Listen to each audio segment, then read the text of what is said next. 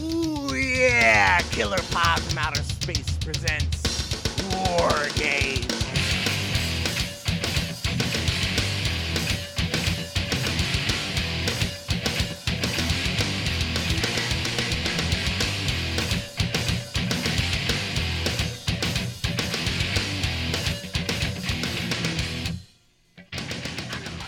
What is up, party people, and welcome 2022.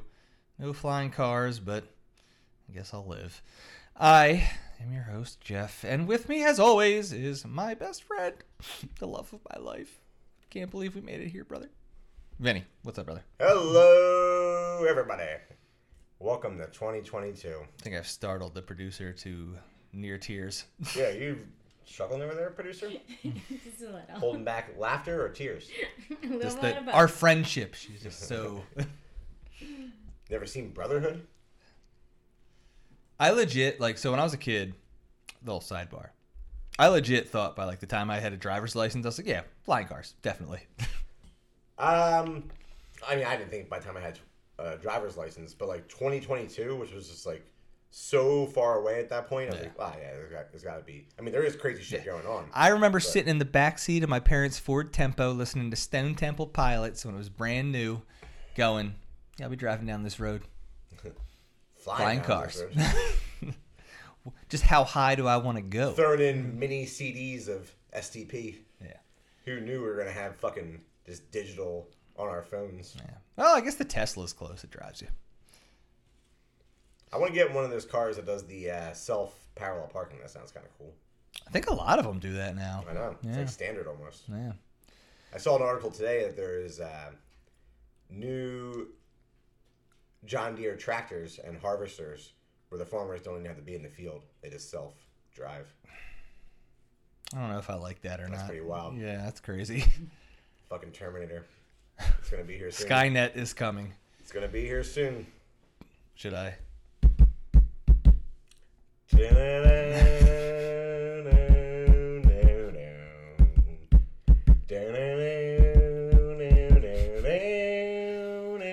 Get that thumb up. I love that movie. There is artifacts of that movie all over this Mm-hmm. room. This, the, the don't- studio is Terminator Central, basically. Oh yeah, we got the arm, we got the head. Yeah, we I have- literally we control Skynet. We have to destroy your shit because that's what they do, right? They get the arm. Yeah, the arm, And, the uh, arm goes in the well, the head doesn't, but the, No, well, not the head, but the, the- CPU chip does. Yeah, I don't have the chip, but we just got the head. We'll get that chip one day. I do have almost every physical copy of that movie though, Mm-hmm. from VHS to 4K. I have it. I think we talked about this before. I have it on a VHS recorded from like HBO with That's the way to do it. double featured with the old Captain America movie. That's the way to do it. I had double featured with Commando. Yeah, Watch that nice. shit till the tape broke. I lied. Anywho, welcome to 2022. Uh, Kicking off the year with the best of last year. yeah, this is a crazy list for me because it's not my scene to be watching stuff that is of the current. Well, and you and I off off mic talked about, you know, planning for future episodes. I think all the way back in October, just anticipating that this was going to be a thing. We're like, nah, we're not doing it. Best of 2021. yeah, because it was so everyone does it. Everyone does it, um, and we're certainly going to have you know our own twist on it. I think, but then it hit me, either hearing someone else's list or reading lists. I was like, there was actually a good amount of movies this year. Like we took it for granted and didn't give 2021 enough credit for how many uh, good movies came out this year. and there were some stinkers, but that's going to happen every year. Oh, duh. Um, yeah, so I, I think I'll be good to get into it, especially to kick off this this new uh, season, if you will, of the show. I know, man. Damn, I can't believe we're still going. And like people, I I feel like that's every podcast. They're like, "Oh, I can't believe we've been doing it so long." I legit thought this was gonna be like, "Yeah, we'll do it for like two months, and then one of us will get over it, and we'll just stop." I didn't plan on me getting over it. Like we've mm. talked about it before. Yeah. We talked about even doing this for years. Right, but I still thought you would probably like just be done with it. Like, I know personally, I didn't like. I think I, we we got on here. I was like, if three people listen, I'll be ecstatic. And we legit, I mean, I think we get like 50 listeners a month or so. Mm-hmm. And that's cool, man. And like, you know, my mom's our No, biggest, no, we get like 50 a episode. Or an episode, I'm sorry, yeah. Yeah. But like, Give us some credit, which our- is, still isn't great. no, but- but like, Look- my mom loves it. My dad tries to listen and he's just like, I don't get it. But it's cool to like know that, like, you know, you know, I think as anybody, uh, our buddy who's going to come up later in the episode, um, Chris from Quilt Face Studios, like he said it too. He's like, my mom's my biggest fan. I was like, I, I think that's all that matters. Mhm. Like you're just getting support from the people that have supported you your whole life, and that's all that fucking matters. My mom, um, I think, was similar to your dad. She was a loyal listener in the beginning, but then she just had no fucking clue what we're talking about. Yeah, that's my dad. He's So like, now uh, she she listens in for like something that like she liked the heist episode. that's cool. I'm sure she dug the Christmas one. Yeah, I was just sharing with a friend last night. Um, I had the quilt out on the couch because that's where it is. I'm like, oh, where'd they get this this quilt? I was like, oh, Vinny's grandma made it for me. Uh, like, I was like, I didn't know me and his grandma were that tight, but apparently she likes me enough to make a quilt. And then I'm like, uh, I'm gonna throw some old episodes of The League on because I'm like depressed and I want to laugh. And uh, I, I go to my Hulu and I share a Hulu with your mother. so I was like, how, how crazy is that? Yeah. It's uh yeah, it's Vinny, Jeff, and then what did she put? Mary Beth or just Vinny's mom? Just Mary Beth. And I was like, yeah, that's uh that's me and Vinny's relationship right there in a nutshell. Ah, good stuff. Yes. All right. So what do you got? This is a beer. I want to get in the beer because this is one that we've been sitting on since Metal and. Beer.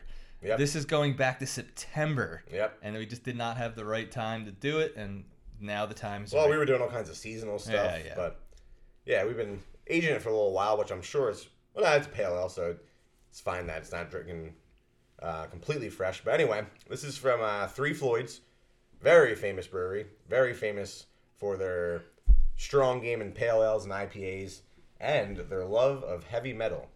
And this is a co- collaboration they did with the great death metal uh, giants, Pig Destroyer Indeed. and it is called Permanent Funeral. And it's got some sick can art. Like it is bloody, red, Oh, black, It's nice. crazy, like um It's a shirt. I want that as a shirt. yeah, Like, yeah. It's sure. a what is that? A monkey skull with I don't know what into it it. It almost no, looks uh, like- uh, bat bat monkey hybrid. Kind of looks like a werewolf a little. Oh no, it does look like a bat. I'm looking at the ears now. Yeah, I with think that's a bat. crab claws yeah. coming out of there. Yeah, it's gnarly though. It's sick. yeah.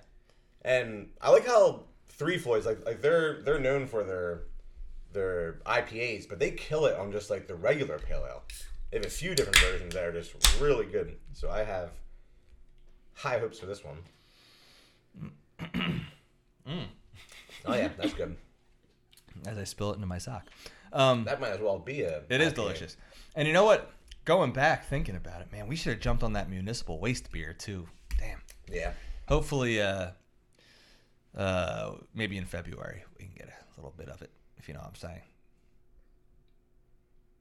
Nobody's looking. Everyone's just in their own thing. Ah, it's a werewolf. it is a werewolf. yeah. Ah, see, I didn't thought that.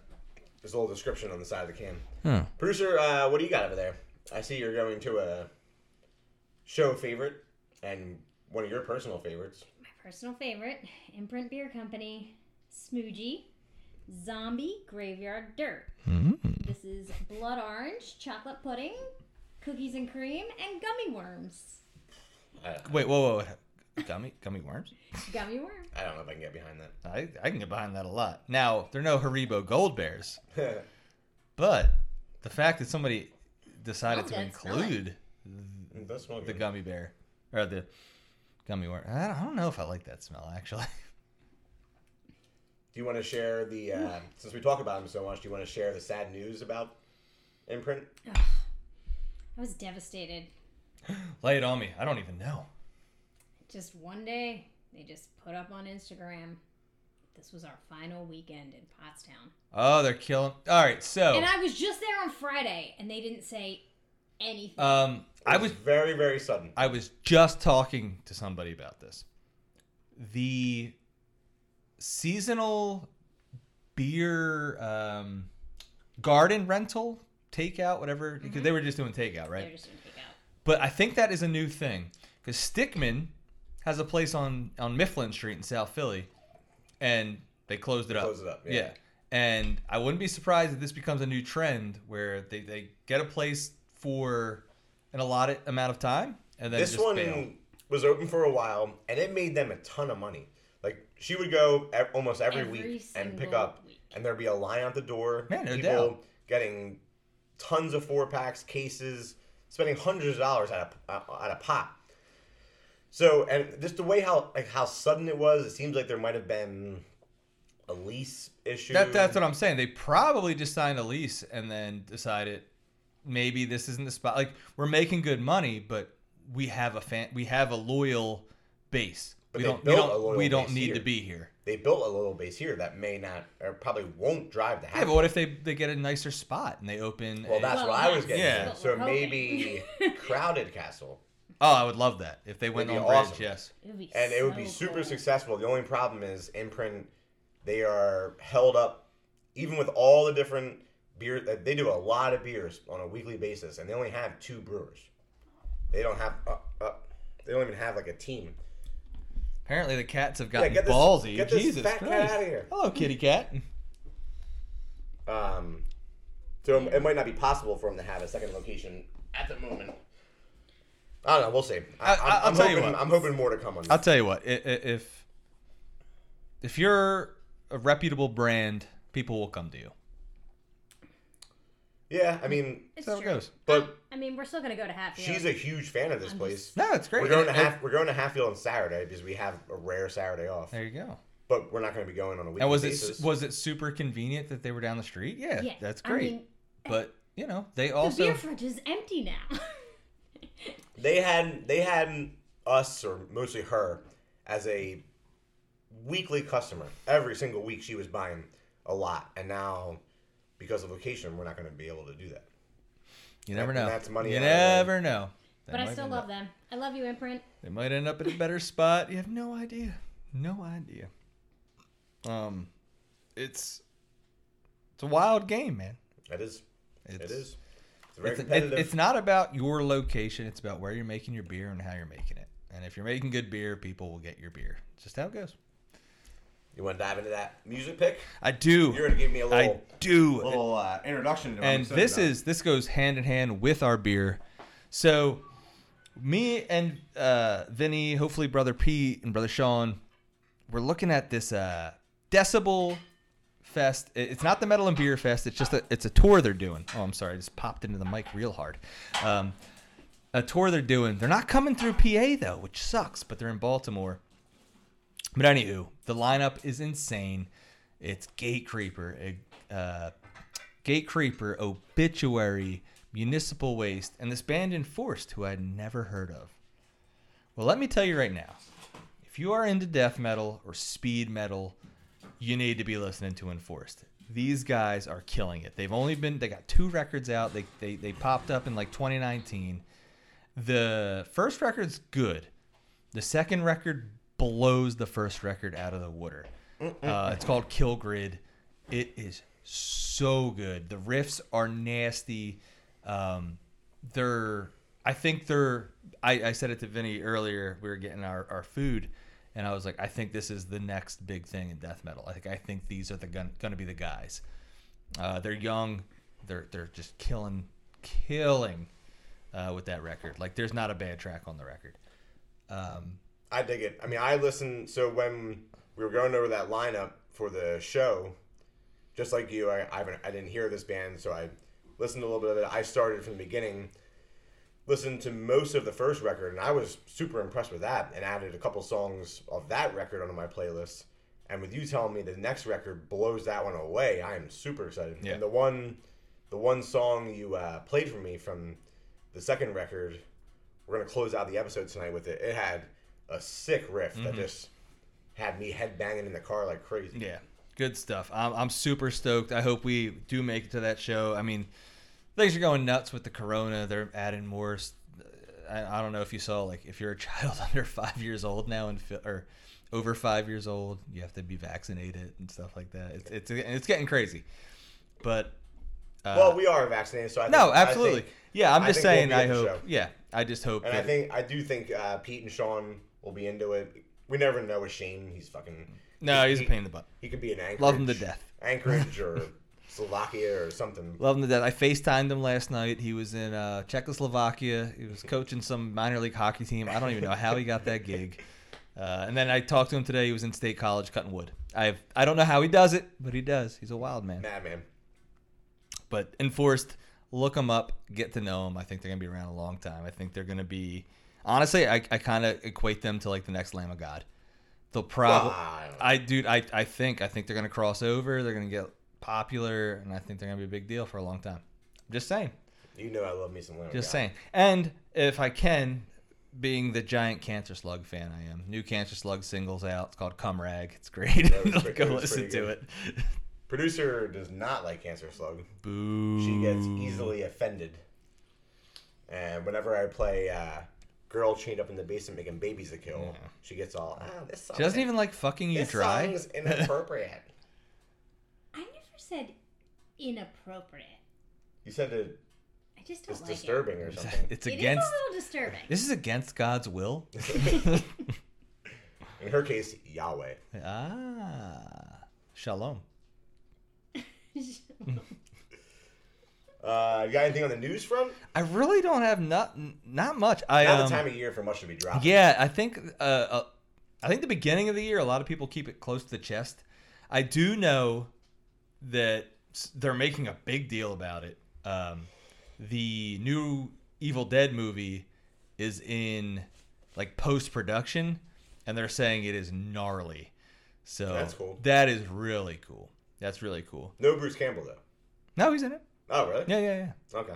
I think I'm pretty sure he's in it, I thought he. or he's involved in some way. I thought he was involved in some way. Yeah. There might be Um, like a cameo. The other thing I want to say is, um, 2021, like, what a most triumphant year. Uh, uh, I'm sorry, I should have said, "Do you have any news?" I'm like jumping over you. I was just so excited to get to this. Continue with yours. I'll, Oh, I'll jump into uh, mine. Like a most triumphant year for like the return of things. The Chucky series came out. People Yeah. were loving it. We've been talking about it for weeks. I still haven't watched it, but people love it. Like anybody who knows that I do this podcast or knows I'm a horror friend, they the first thing they say, "Have you seen the new Chucky series?" Because they're loving it. Um, the return of Ghostbusters. People love the new Ghostbusters. Nostalgia factor, whatever it is, people Yeah. loved it. Um, the Matrix came back Not getting a lot of love. not but supposedly it's going to start a whole new franchise like good stuff. The more keanu the better. That's what i say. I um, but i think 2021 really reinvigorated a lot of franchises in a great way. Um, and, and I think it reinvigorated a lot of actors. I was going to say and a lot of directors and actors. Sam raimi now he's in the mcu Yep. Bruce Campbell is kind of um, uh, admitted that like I'm not Ash anymore, but I still want to be involved. Like I still want to do these things, and that's a big deal because there's a lot of unexplored territory in all these franchises that a guy like Bruce Campbell could he could make Mhm. just by being in it. Um, so I'm, I'm super stoked for the future of the genre, uh, sci-fi horror. Um, it looks like it's it's it- for anybody who ever said like, "Hey man, like, you know, these horror movies are like they're a trip and like I like to go see them, but they're not." No, they are now. Uh, Shudder with the making. Um, Snap, snap, snap, snap. Uh, making the monsters, behind the monsters, whatever they're calling. That series is super successful. They're getting more original stuff. Like it's it's just And then uh, Netflix did a competing one, not just about horror, obviously, but just behind it. So I think people are actually getting into like behind the scenes of movies. Like, not, like, mean, we've been watching all that shit since we were Mm-hmm. forever, kids. yeah. That was the, that was the selling point on like Yeah. DVD when it came But out. I think people are getting into it because for Shudder to have a series about that and Netflix to have their third se- season um, of a series about all behind the scenes of uh, movies, that's good. yeah, I just I'm I'm just I think we're breeding little cinephiles like us. Yeah, I'm just I'm just so hype on what's happening. Like it used to be such a protected thing. And and we have this I have this argument with my buddy at work and like we hate the it's not really an argument, I guess, but the gatekeepers. Like fuck the gatekeepers, man. Get the hell out of here. The more the the better, right? Like I don't want to hear that uh, some kid just saw Black Christmas for the first time and he didn't like it, and here's why. And you're like, get out of here, you little punk. You don't even know anything. No, I want to hear why. I want to hear what you like, and I want to get into that shit. And I want to know where where are we going here? Wh- What's the next wave? And I have an interesting theory about what the next wave will be. We'll get to it though. two things with that. Um, one, to, to to like piggyback off that, the next wave is coming, and I think it, in part, is with that Chucky series. Do you intend on watching that? I do, and I, I- I'm excited to watch it. Watch I'm like, it. I'm like really So- excited to watch it. It was very well done. There was a lot of good callbacks. There was a lot of good originality, refreshing to the series. But for me, this was the first time in my life that I felt old. Out, out of the loop, right? I felt old Mm. and like maybe I wasn't the audience for this. hmm It's very much for like the young people, which is a good thing because they're Mm-hmm. targeting it towards the young people. And from what we can gather, the young people are digging it, Yeah, which is great. yeah. Um, and that'll be a whole refresher for the genre and everything. With your, we were we have been a little bit uh, get off my lawn before Oh, absolutely. I, I'll never deny that for sure. going going to the horror conventions when the Walking, Dead, was at its peak.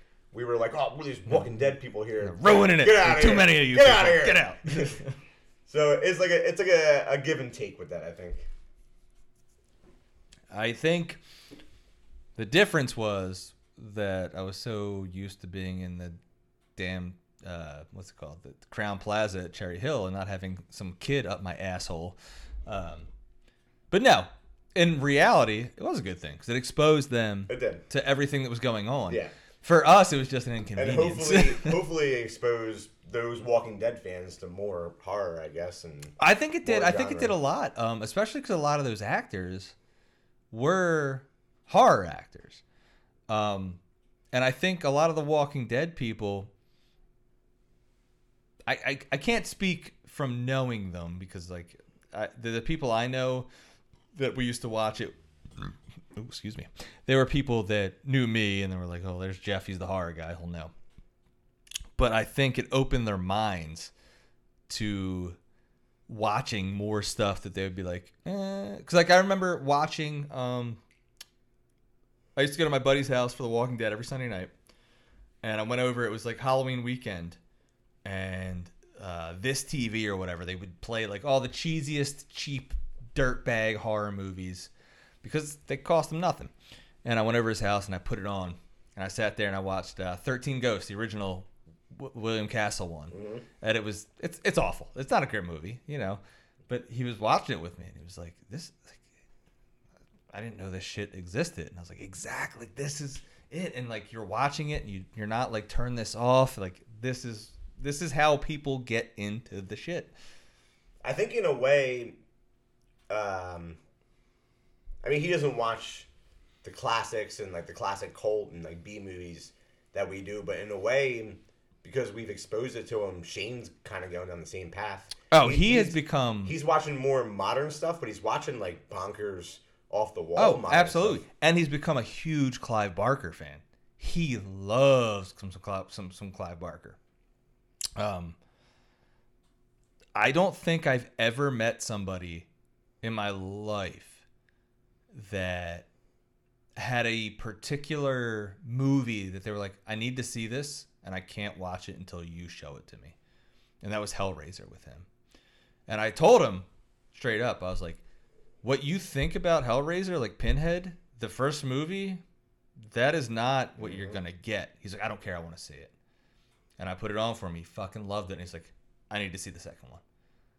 And I was like, well, the second one's great, so you'll love that. And then he's like, well, I need to see the rest of them. Like, they're not so good, but he watches them. And that's that. That's how We you should get it. him on the episode then, as he gotten through. Oh, I told him. He yeah, he wants in. Oh, okay, good, he wants good, in. good. Yeah, he uh, but like And, and you know what? I think, I mean, our our own uh, influence helped, but the Mahoning helped with him a lot. Yeah. 'Cause he would come to those. Oh, yeah, yeah, yeah. He would come out to those with us, just like for the hangout. Yeah, I uh, brought him. aspect of it. I brought him to Texas Chainsaw. He loved it. I mean, who who wouldn't love Texas Chainsaw? But then they did the secret feature, which was the Next Generation, and as we're watching it, like he's picking up the nuances that it's a remake of the first. Like it's like a weird like retelling of the first one, and th- that was the first time I noticed it too. And we're talking, I'm like, dude. We're talking it out, like, oh, I'm smacking my mic. Um, but I had never noticed it Yeah. until I'm talking it I out with him. shit. Yeah, and then uh, we went to um, uh, oh shit, um, with Sam Neill. Um, Event Horizon. No, no, no, the the, the old one. Oh, uh, uh, Possession, which I still haven't seen. and we loved. I had I never seen it. to see it. and I was like, and you had told me like, eh, it's a movie that like, I don't even know that you'll like. And we both watched it, and we were just chatting about it for an hour and a half afterwards. Like, what do you think this was? What do you think this was? And then we went to what um, uh, Maximum Overdrive. That was just super fun. Um, but that yeah, I should have went with you guys to Possession. Oh, I so just- good, so good. I've been waiting so many years to see that movie. It that is amazing. I only like. I just have it in my mind that I need to see it by myself, maybe with like just you. But seeing in that group atmosphere at the honing, I thought like we'd be like drinking and oh, we were talk. well, I'm like talking and getting like I, I want to hone No. in and yeah. be all focused on. I think it's that's a movie you want to talk about. Like you need to talk about. But anywho, the, the, the point of my story is this: it's like, yeah, there's It's just evolving. yes. yeah. The the the, the So people. what what do you think uh, this year is going to be? I think the 20. I think 2022. Um, not to be. I don't want to jump ahead because I want to talk about it later, but I think You want to save it for later to talk about what the? I'll put it this way. we can do it after our list. No, no. I'll put it this way. I think the days of the Times Square grindhouses are upon us again. And I think the content of movies is not going to be as judged as the entertainment value. I'll put it that way. And I'll leave it at that for now. I see what you're saying. Oh, yeah. So let's get back more into that Yeah. after our list, because then that'll that'll close up 2021. Mm. Producer, make sure you're thinking about where you think the horror genre is going It's going in 2022. Long as your buddy Ryan. Turek doesn't have control. We hope he does. I hope he does not. Because evil will not die tonight. Love Ryan Turek. God, he's such a son of a bitch. No, he's not. All right. So, as we've said tonight, we are bringing you our top horror movies and TV shows. We're Mm-hmm. including both into 2021. We're going top 10. We're going to keep it nice and even this evening. We're not doing any uh, any uh, money in the bank. No quantity versus quality. Right. We're just going to go tick for tack, back and forth. mm-hmm. And um, I think you'll agree. I want to emphasize that, at least for me, I'm not saying these are the best, most No. brilliantly crafted, Absolutely not. as far as film school goes. Not the best of 2021. Just my faves. My favorites. Yes. Yeah, I'm with you 100% on that. um, and I have a good amount of discards. Um, I have a couple uh, stinkers that happened this year that couple of boops. I mean, there's there's plenty of stinkers. There is every year. That's not unique to 2021. But there's a couple stinkers that I was personally looking forward to and had high hopes for, and they just poo-pooed. I, I burped, I'm sorry. Um, can I tell you a really lame story real quick? Can't so, wait. I have to talk about the Monster Millie. Little Millie? Monster Millie is She the got great- her denim jacket. She is the greatest baby alive. However, Joe, I was out with- our buddy Joe today, uh, Monster Millie's father. And now, apparently, when she makes a, a poops, she rubs her belly and goes, doo doo. and that is the cutest fucking thing I've ever heard in my life. awesome. Did he teach her to do that? no, she just started doing it. And I was like, that is amazing. Why did she rub her belly? I don't know. She's like, ah, this was satisfying. just, just doo doo. just Yeah. doo doo. Well, at least now they know. Can I start doing that, producer? Oh my god, if I could do that, I that'd mean, be great. that makes you feel better. But I just thought it was the cutest fucking thing, and I was like, I have to bring this up. Won't be as cute as Millie. Yeah, it's n- no nobody's in cute. Monster Millie is the official, like, what's our crew? fuckboys. we didn't know what that meant. We, we, we started calling ourselves the fuckboys many moons ago before we knew there was actually like a negative. Because we were like, fathers, hide your daughters. Here come the fuck boys. Yeah, and like oh, like fuckboys are in town, and this was like a whole Mahoney thing. Like it's small town America, and we're we're rolling in from like the city and the larger part of the suburbs. Like oh, the fuckboys are in town. Years this went on until someone I forget who it was. Was is either this producer or, I think it was Joe. or Joe? I think Joe was like, you shouldn't call yourselves that. and we got the actual like uh, Urban Dictionary definition of a fuckboy. I was like, We're. Not one of those, but we're still the fuckboys. And uh, little Millie is our spokesperson, hmm She she runs us. and now she's patched up. Yeah. Did you know that producer? No. She's Yeah, got the she denim a- jacket yeah, with her name with on a- it. with a patch across the back with her name on it. Yeah, adorbs. It's dope. She's the greatest. And Joe is still our leader. Will not wear a patch or a That's denim right. jacket. He just wears clothes. He can't be uh, marked in case there's any Yeah. assassination attempts. yeah, he's like the Patrick Stewart in Green Room. Yeah, yeah. He just runs us. All right. Look at you. Let You're me, gonna um, die. Before we get into this list, we got trivia coming up. We got this list coming up, but I gotta turn over some logs and freshen up a beer. So we'll be back in a second.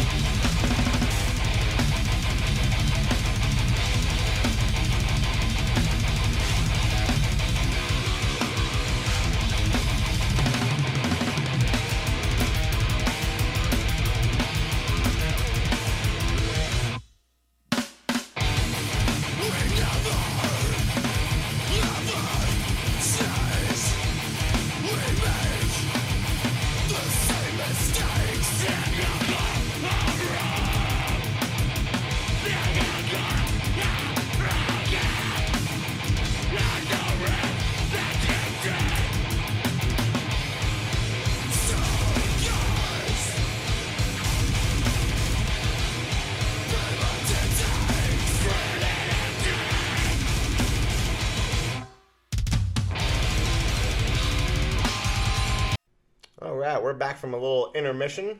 It's probably gonna be a new thing we do. yeah, I like it. Yeah, a little pig destroyer to uh, entertain you while we're on a quick break. By flipping logs, I meant we have a fire roaring here in the studio, and I had to flip the logs and get a new one on there. Keep that bitch roaring. It is toasty down here. I am loving it. yeah, it's nice. Because I am a, a, a I'm a product of my Italian grandmother, where it's uh, uh, 95 degrees in the summer, and I go, "Ooh, I'm cold." Me too. Yeah, see, I'm not. You two are brutal. yeah. But it is. Uh, it's nice down here. When I, I remember, uh, I would be like at my grandma's house. I, I used to spend. People always say, "Where are you from?" I say, "I'm, I'm from South Philly and Roxbury." I spent a lot of time in South Philly. I split time because my grandmother was the greatest. But I remember like being in her house and the AC on.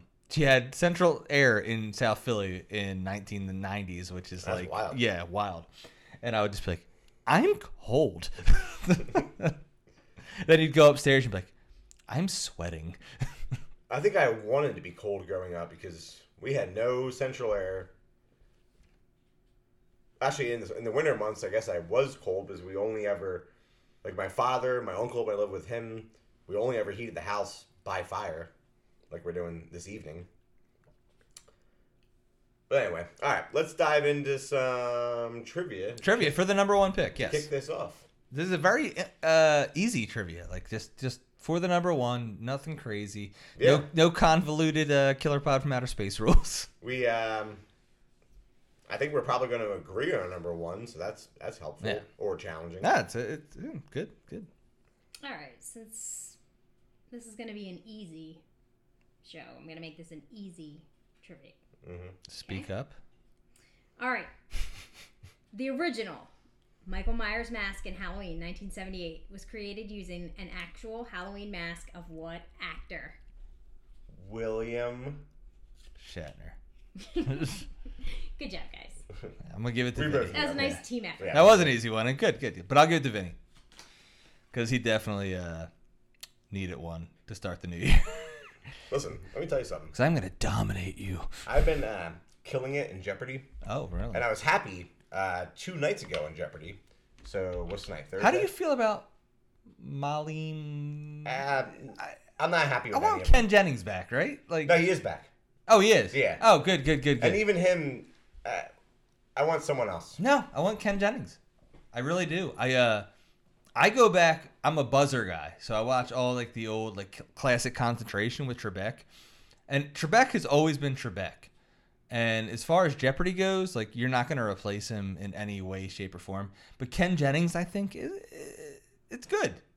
He, the his, his history's there. It, it's fine. Yeah, and like, but like, I don't want history. I want someone new and fresh. Like, he makes too many references and jokes about how he was on Jeopardy. Like, I don't need that.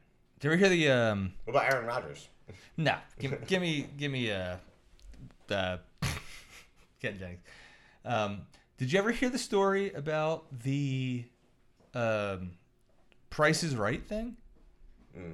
Okay, so Bob Barker obviously was ancient, like right, like he lived to be like almost hundred, Yeah. but he did the Price is Right forever. And there was this dude on Game Show Network. He used to be on E Network. He used to host a show. His name was Todd. I want to say Todd Gack, but I think that's from Seinfeld. But Todd, Todd something. But he was forever like the guy that was going to take over for Bob Barker. And then Bob Barker died, and they gave it to Drew Carey. And if you ever saw the first three I or thought Drew Carey was a good replacement. he was terrible. He was terrible. The first couple years, he was terrible.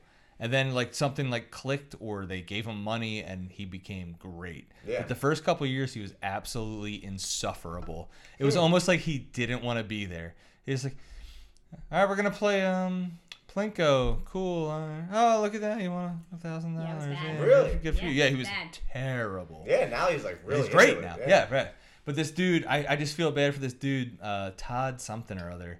But his deal was like he was gonna be Bob Barker's replacement, and then Bob Barker died, and he did not become that guy. Actually, he I don't think he does anything anymore. He had a bunch of shows on like Game Show Network and stuff. Hmm.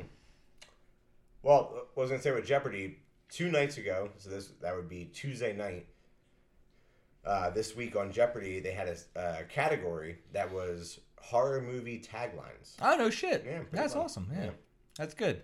I got all of them right except for one of them. It was like in the middle of the Ooh, t- do you remember what it was?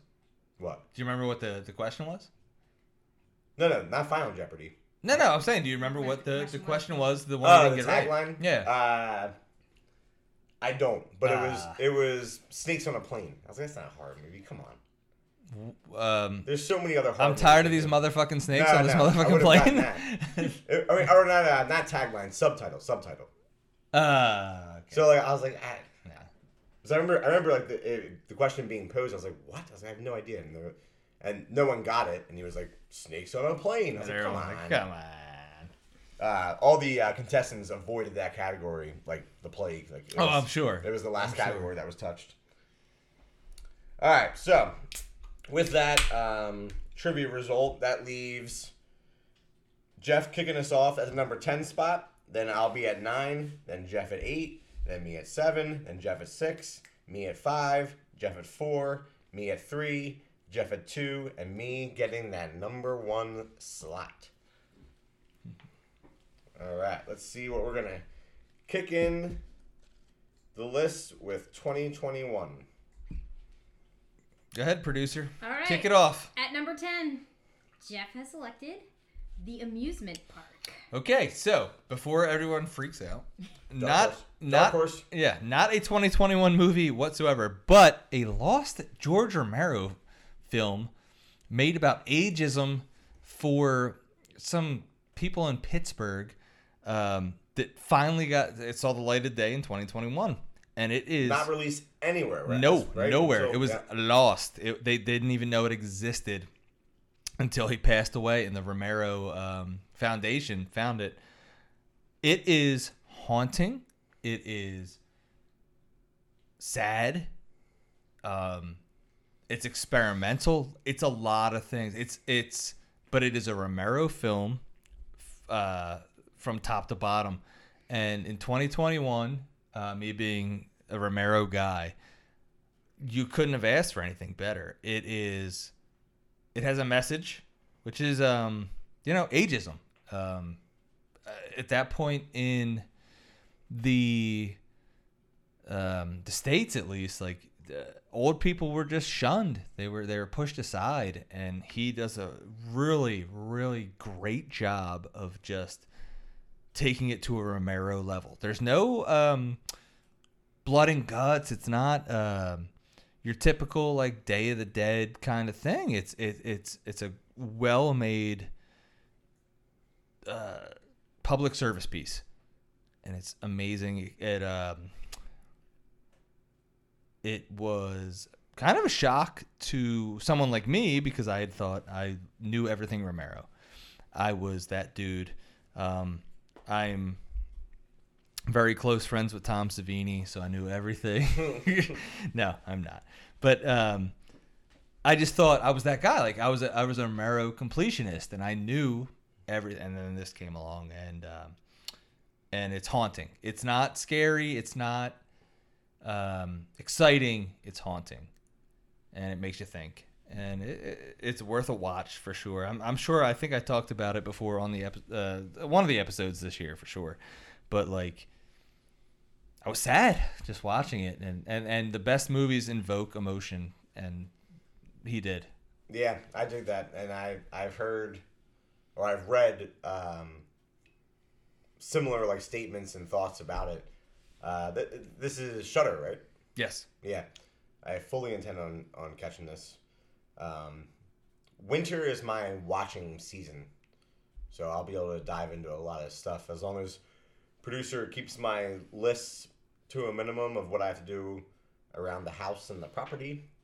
I will be able to watch things. Because Before she came along during winter, I would just be able to bunker down on a day off, I know, smoke we- a bunch when- of weed and when- watch Yeah, when I lived here, we just, we just had piles of cocaine everywhere. Oh, yeah. piles of cocaine, champagne bottles, and we would just watch horror movies. and she's like, Jeff, I think it's better if you get your own place. And I was like, you're out of your mind.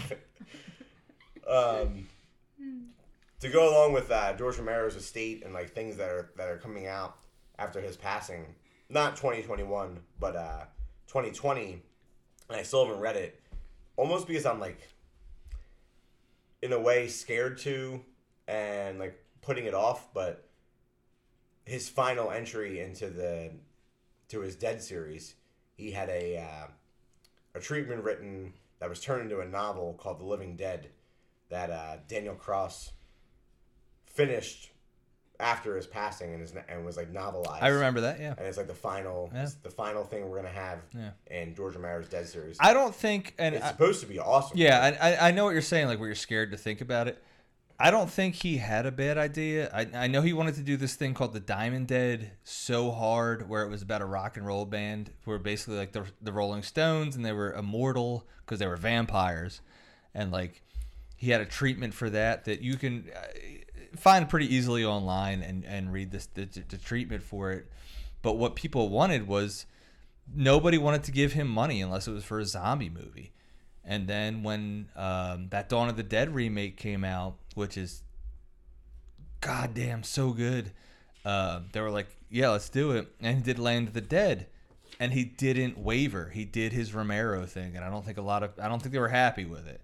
And it's like, Well, well, this is what he does. He got more grief for like City of the Dead and all that. well, so City of the Diary, Dead, Diary of the Diary Dead. of the Dead's not bad, but he always has a message. Diary of the Dead is more relevant today than it was when it came out. It's about social media and people being so. It, it's so much easier for you to comment from the comfort of your keyboard than actually be out in it. Um, uh, not it wasn't City of the Dead. It was Island of the Dead, and that one is weird. It's got like the Amish people, and uh, I I've actually never even seen that one because I feel like that was the one that maybe compromised what he is. Um,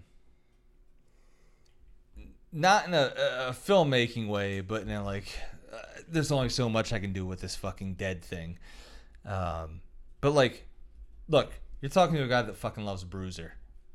People hate Bruiser. I love Bruiser. I think it's one of the best I don't know why people would hate on that. because it's it's so 90s and it's about that yuppie light like ugh that yeah I'm, I'm not even gonna go in there because we're not talking about that we're, we're 2021 do we not do a Romero list before? We haven't done that yet. No we? we have not we've done a zombie movies I think we might have d- yeah no I don't think we've done Romero Well, that's due. All right, let's ring in that uh, number nine pick. all right Number nine. At number nine, Vinny has selected Meander. Ooh. So Meander, let's let's get it straight before I want you to talk about it. This is a movie that Vinny told me to watch for weeks. And he, I was like, "Well, where is it?" Amazon Prime. Okay. Well, guess what? Jeff was depressed and he was watching Married with Children nonstop. Uh, so I never got around to it. However, I did read about it. Watch new stuff instead of Married with Children. First of all, if you're a sad boy and you're relate yourself to Al Bundy, you need to be watching oh Married with my Children. god, However, I have never seen you sit with your hand down your pants. really? Never. You haven't paid enough attention. Uh, but Also, as far as I know, you've never scored a game-winning touchdown as a running back. in four school. touchdowns in one game. uh, but no, this movie sounds very good. So please. So, this one is for fans of Cube. Are you a fan of that? Claiming the cube? No, Cube, the horror movie. What's cube? I don't know what cube is. You've never seen Cube? No. Oh, well that that makes me wonder why you're even. It, it, it's very related to Cube. What the hell is cube? Cube is similar to this, but the people wake up in a cube and they can't get out and they got to solve puzzles and they're deadly. Wait, is cube with Vincent D'Onofrio? Who the hell's that? What? Jennifer Lopez? No, no, No. All right. no. Uh, No, I don't know. there the ended up being three of them. The sequels were fine, but the first one was great, and it's sort of like Saw in little in, in ways because there's deadly traps that they, they have to solve. In this movie, in uh, Meander, our our main character wakes up in this uh, tube structure and has to solve all these deadly traps that will kill her in order to get out. And uh, the setting is super cool. It's it's very uh, interesting set design, very creative. The traps are super creative that she has to solve to get through this thing.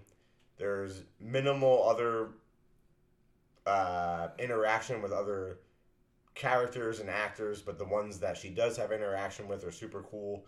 And then the ending is very unique and kind of eye opening. And the director like sort of leaves it. Um, we're gonna avoid spoilers in this episode, right?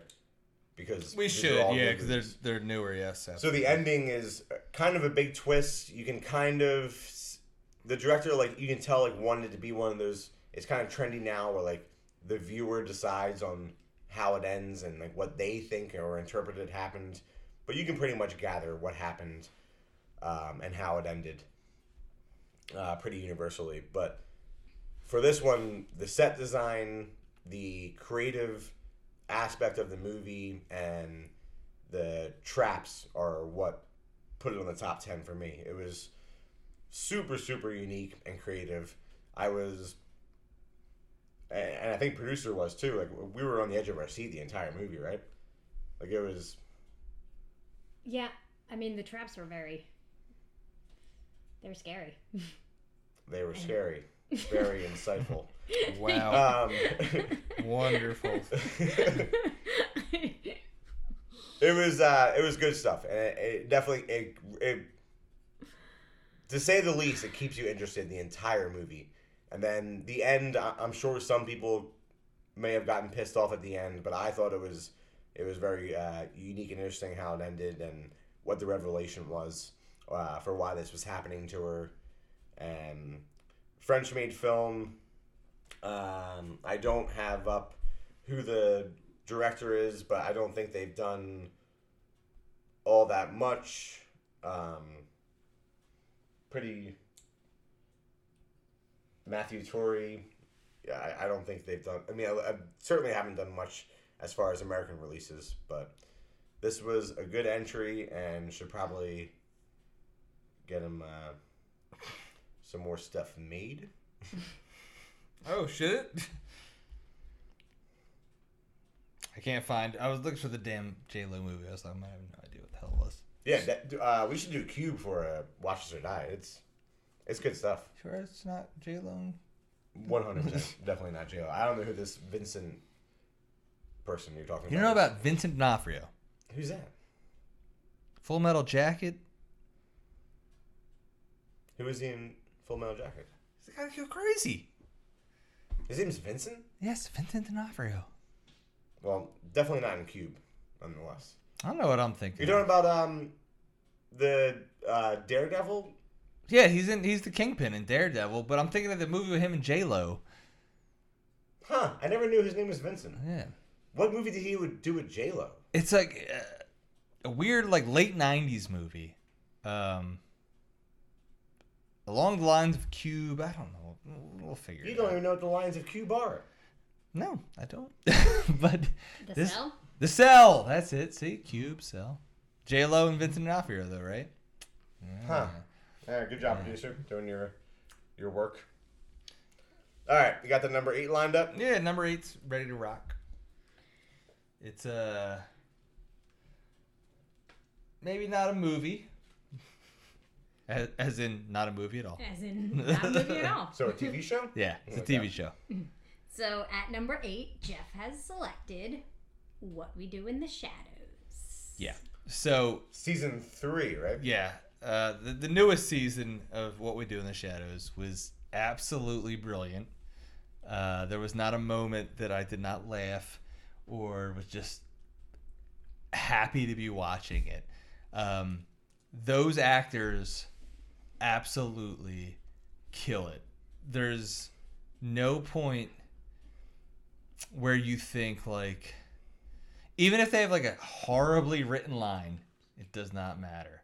Like they just they um and Nadja in in particular, I feel like she gets like some shit lines, but the way she fucking uh, just delivers them, they're so good. Um, no spoilers, but the ending of the season almost like uh, had me like, damn, this is it, huh?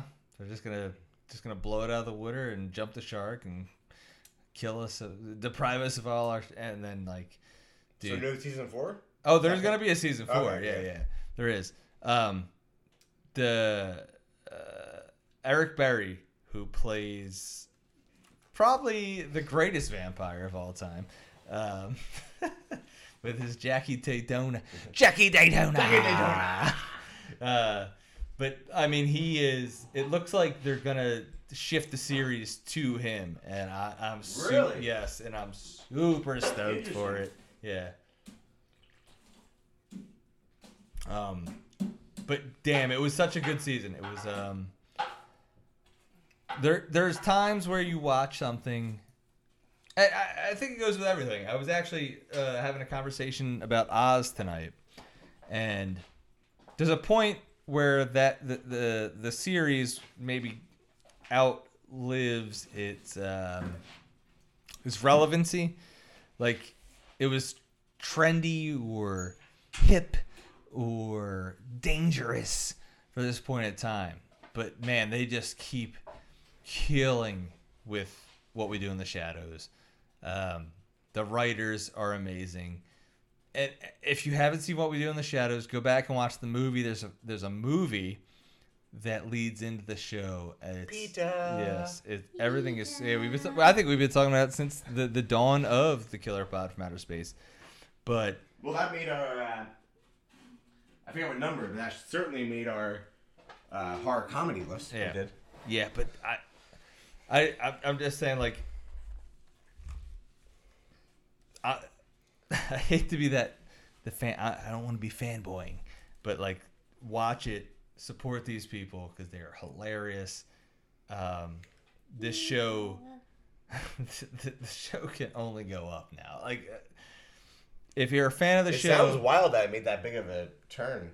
Oh yeah, it was, It's so. I haven't finished the season yet, oh, obviously. get get there. But the episodes I, I I'm more than halfway through and I love every minute of it. Like it's uh it's like I think you said, like if I need something to bring a smile to my face, Yeah. putting this show on is what's gonna do it. Yeah. Um, Eric Berry. Shout out to that guy. I think he's gonna be a big comedy star. I think you're gonna see him. He's probably gonna be one of those dudes that ends up getting like his own show on CBS. He's hilarious. Is he the uh, familiar? He's Jackie Daytona. Oh, okay, okay. Yeah, the, the So familiar is out on the uh, Geico commercial now. Yeah, yeah, yeah. Say, so it's weird. I have all these characters who are all doing like top notch work. He has gotten to be like almost like seems like he's gonna be the one that goes mainstream. Yeah. Well, uh, the So dude, far, so, so the dude I'm talking about, Eric Berry, he's actually narrating things, um, like Daniel Stern from Home Alone. Like he narrated the uh, bunch of National Geographic stuff. Uh, Eric Berry is now like narrating stuff too. Uh, but man, yeah, it, it's so fun. Like just when you thought like, where are they gonna go with this? It, it, it gets great. And if I may say, Jackie Daytona. Good stuff. Yeah. All right, let's see where I'm gonna go with this. Yeah, num- num- number we're looking at number seven, huh? Oh, I didn't bring my laundry over. What the hell was I thinking about? I was surprised you didn't didn't. Hmm. We purposefully got our laundry done today, so it was free and clear for you. Maybe I'll come over tomorrow. I'm off. All right, at number seven, Vinny's pick is Kandisha. What is it? Kandisha, Kandisha? I haven't even heard of this. Shudder one. original. Okay. Um, this is all kinds of my wheelhouse. Made in 2020, didn't hit us until 2021. Um, uh, Shudder original, like I said. This is a like a folklore, urban legend kind of movie. Takes place in Morocco. Uh, so it is in um, primarily, actually, it actually switches between French and Arabic as far as language. So all subtitle. Subtitle, yeah. So I just, for love of God, I don't watch care. it. No, I no, don't, no. I'm, I'm, I'm saying just asking you. there is the, it, you can watch it dubbed, but just watch the movie with subtitles. biggest. Dubbed is not a good thing. I don't think I ever talked about this on the show. Biggest mistake I ever did, right? Martyrs was like the new. God damn it, Steph. I'm just kidding. Uh, Martyrs is like the new kid on the block, right? Like it hasn't hit America yet. It's a French movie. People are chomping at the bit to see it. I watch it with um, the English dub on it. And I'm like, man, it, it kind of loses its power when the voices aren't matching the the actresses and the actors and whatnot. And I didn't realize till I watched it the second time that night, by the way, that you can watch it in French with the subtitles. And I watched it and I was like, it is so much more powerful Yeah, yeah. in It their really native language with the subtitles. Yep. Yeah, you gotta do it with subtitles. I, I don't know what it is with. I mean, I used to blame the young people for not watching subtitles, but even producer, That's lazy people. Lazy people. Lazy I- I watched it with subtitles Yeah, and but like I I can't it. concentrate on that because I have to read the subtitles. I mean, it's not like you're reading a novel while you're trying to watch the movie. It's a quick line here and there. You can still watch what's going on. It's not. It's not Terrifier for I think Christ's that- sakes. when you start the movie, you start reading the subtitles, and then as you get into the movie, you kind of forget to read the subtitles, and then you just enjoy Yeah. the film as it So, goes on. you I really understand. enjoyed this one. This one actually could have been even higher on my list, but um, story is uh, there's these these group of girls and um, wait no, it, is it in Morocco or is it in France? It, like, they never really never really say where it Hmm. actually. Now I'm thinking about it, I think it's in France, but they have uh, Moroccan immigrants and residents because it's so close. Whatever. That's but fine.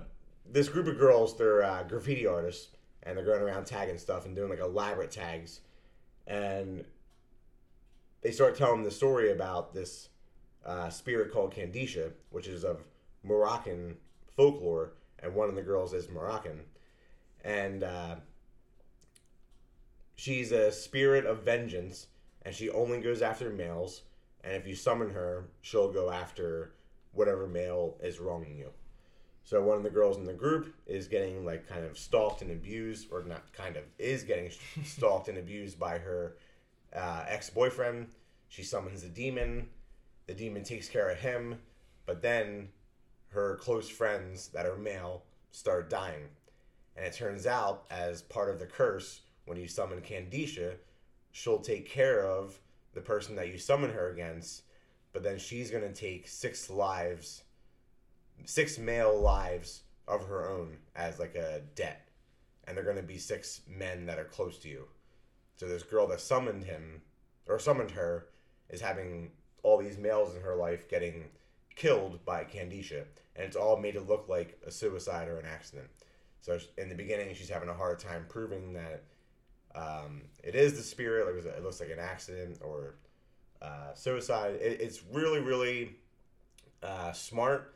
It's really creative. It's really over the top gory. Like the kills are awesome. Like super gory. Um, there's a lot of decisions that would never happen in an American made film. Like there's one scene in particular where there's like violence towards an animal that is pretty pretty harsh. Like Shakma? Not like Shakma. Worse than Shakma. I love Shakma. I know. Um, we, we need a Shakma Blu-ray I ASAP, by the way. Um, now there's a there's a pretty harsh scene towards an animal um, that would never happen in an American made movie, especially uh, in 2021. But they were very creative in the way like, you can see how they did it. Obviously, it's not like uh, Cannibal Holocaust where a real animal was killed for the making of this movie, but they did they did a good job like taking the real animal up to the point where it was going to get killed, then switching to a puppet or a dummy, and then switching back to a real animal for the aftermath. Like, it, it- pretty impressive. But um, what the hell is that? Don't keep talking. Right. Don't look at me. So this one was super creative, super gory kills, super creative kills. It is. Um, it was a really fun watch for me, and the whole folklore, urban legend thing, like so, it's almost like Candyman in a way. Uh, for France it, and Morocco, it was all kinds of my bag, and I highly recommend it. It is a Shudder original. You can stream it on there. Kandisha. Kandisha. Yeah, that, that's one that went way over my head. I did not even notice it. Kandisha. Number Why, six pick why are you looking at me? Why not? She knows what it is. Number six. As I recall, the movie that Jeff gave a die to, VHS All right. 94. Yeah. So look, there was enough good stuff in it to, to make it better than a lot of shit that came out this year. It just for that episode, I I didn't feel like it was like. I, didn't think it was the best movie, but I enjoyed. It was a watch. Yeah, the Raatma shit I really liked. The um, uh, Connor Sweeney and um, you know the, the the whatever the hell the blender thing was. I, I loved all that. Um, but so as far as it making the list, it was like, you know, it's a lot of um actors and directors getting a shot. And you don't always get that especially now because people they, they just want to return on their their money and all that kind of thing. But like it was fun. I mean you had the uh, the vampire thing that vinny i think you really liked that one. And for whatever reason that went way over my head. It took me you telling me that to be like oh i get it now. Um the um the cyborg shit God, that was good. Yeah. Like, that that alone yeah puts it in my top ten for the year. Like, Yeah. that segment alone. But Raatma was really good. Uh, it, it was. and I thought Ratman was the weakest of the the the the effect was good, but yeah, um, it was good in the fact that it was a, a anthology. The funeral wake was really cool. yeah, I didn't like. I'm that's the one I didn't like. I am such a sucker for anthologies. I forget um, what podcast it was, but someone was just talking about like, oh, I- I'm done with Christmas horror anthologies. Like, I've had enough. Like, I don't need to see a new one. And I guess there was a new one this year, which I I missed. I haven't seen it. Yeah, But I mean, keep giving me anthologies. Like I'm, I'm all in. I love them. Like the um, the holidays one where it was like a different segment for each holiday. Like it, it doesn't matter. I, I can take all of them. Mm. And just the bounce back that I'm sorry, I didn't mean to cut you. Are you done? no, you're you're, you're not cutting So- me off. the bounce back that the VHS franchise made with this one compared to VHS Viral, whatever it was called, which was like all it, it was basically trying to rip off Black Mirror. It was terrible. Yeah, I didn't like Black Black Mirror at all. And the first VHS is so good. This one, in my opinion, rivals it. Like each segment, I loved. I loved the extreme right wing hick The- one that yeah, was, that was basically vampire, commenting on you know Ex- Trump, extremists. extremists Yeah. and Trump people, but with a vampire twist and how vampires are trying to be weaponized because when they hit the sun they explode, which we haven't seen in a vampire like tale before. Mhm. Um, the the wake I thought was super cool, like version of a short uh, short movie, slow burn with it being like with the hurricane going on, and then the zombie thing escaping. Um, Well, and then I the- really liked the effect on the Raatma, and I really liked um, uh, the other one. Not not the Raatma. the Raatma was the first one. well the only the only one left is the subject with uh, Timo Tjahjanto. Yes, yes, yes. That was the start. That was I mean, that was one of the Yeah. best shorts I've ever seen. Like I was, I mean, producer, you know, I was completely absorbed in that. I was like, this is gold. Like it is Mm. so good, and I can't wait to see like what this director yeah, this does. and and that's his deal right now is just doing like shorts. He was doing Yeah. all the VHSs, Yeah. but yeah, that one was gnar. Um, but as far as making it for the list and whatnot, um, it's like I said. I mean, uh, going back to earlier, it's like the, the more we get out there, the better. So, you know, maybe I didn't like that one, but you loved that one, and that's that's what I want. You know, that's I. That's I- what's cool about anthologies too. You can talk about the certain Uh-huh. segments you liked. Now, in this one, so for me, uh, also uh, with anthologies, I always love the wraparound, and the wraparound for this, I gotta say, was was trash. was doo doo. Yeah. It was really bad. Like it, was, it felt like an afterthought. It felt like they just threw it in there for it to be in there. Like yeah.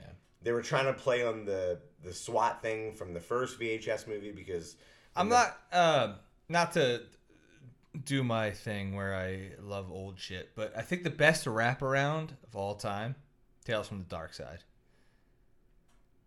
With Debbie Harry and like the Hansel and Gretel thing, I, I think Yeah, that's, yeah, that's one of the best That's a- a wraparounds ever because it's it's a familiar story. It's uh, it it He- doesn't fit with any of the movies, but it's its own Well, thing. like it's also a reasoning, like the kids being told stories. right, she's telling the witch. stories. Yes, yeah, yeah. Uh, God, I uh, I also just like a um a being narrated wraparound, like in, in Body Bags with John Yeah. Carpenter. yeah. John Carpenter's like a Well, even um, Crypt Keeper. Christmas story. Horror Story. Uh, That Shatner. that might yeah. be the best wraparound I've ever seen. I don't know if it's the best, but Shatner is great. Uh, he plays his part. But the whole thing with the weatherman, oh, the, like the story. I- like one of the segments Yeah. becomes the wraparound. yeah, and, and I've always said I think the wraparound is the most interesting part of the movie. yeah. Um, but I think Shatner, yeah, his voice and like what he's doing, it, it, it's How he's boozing. yeah, it's Christmas night. Sorry, we're ready to move on. I, I, All right, I got theory on number five. What you doing? What you got over there? Producer already knows what it is. I do. You got another beer? You still sipping on that imprint? Sipping away. Don't forget, we have a uh, TeePublic shop. New logo's coming. There if it we is. can get an artist. We're talking to you, Calico. and he's like, Where the fuck are we gonna do this Godzilla episode? So, Vinny's pick at number five is The Night House. Number five. Five? Yeah. Fiverr? Um. Actually, I should have probably should have picked something else. But all right, whatever. so this is um. In most of the risks, most of the list, not wrist. I can read a wrist if you want, like a palm. like a limp wrist? But uh, oh, I hate a limp wrist, or I hate a limp handshake. Oh my goodness. I hate a limp handshake. Well, things just got crazy. I don't think they're gonna to put us on Spotify anymore. But uh, this is pretty much universal top of the list in most things that I've seen and heard, along with uh, Antlers, which I disagree with. I'll say right now is hey, I haven't even- seen antlers. not even on my wrist. Oh, God damn it, list. I think it's overrated, but this guy. the Night House I thought was quite good. It was very imaginative. It was very well written, super well acted. Um, Was this hell's her name? uh, Del Toro? Rebecca Hall. No, that was Antlers. Okay. So Rebecca Hall just killed it in this. I mean, she is sort of blowing up, right, Pretty sure. Like she was in uh, Converse, Godzilla. She was in this, which was much more low key. Um, and she she was the backbone of The this, town. She was in the town. and the, yeah, the town. Oh, the town with Ben Affleck. Yeah, she was the the teller. Ben Affleck. Ben Affleck. So I mean, and, and this movie is all her. It's all her. She is a, a widow dealing with grief of her husband killing himself, and she retreats to the lake house that he built, like sort of for her, and horror shenanigans ensue. Um, and she like learns something about his past. Like this one is spoiler heavy, so I have to be careful what I say. But she learns something about his past that is horrifying and reveals a lot about the way she is. Is it like uh, Keanu in the Lake House? no?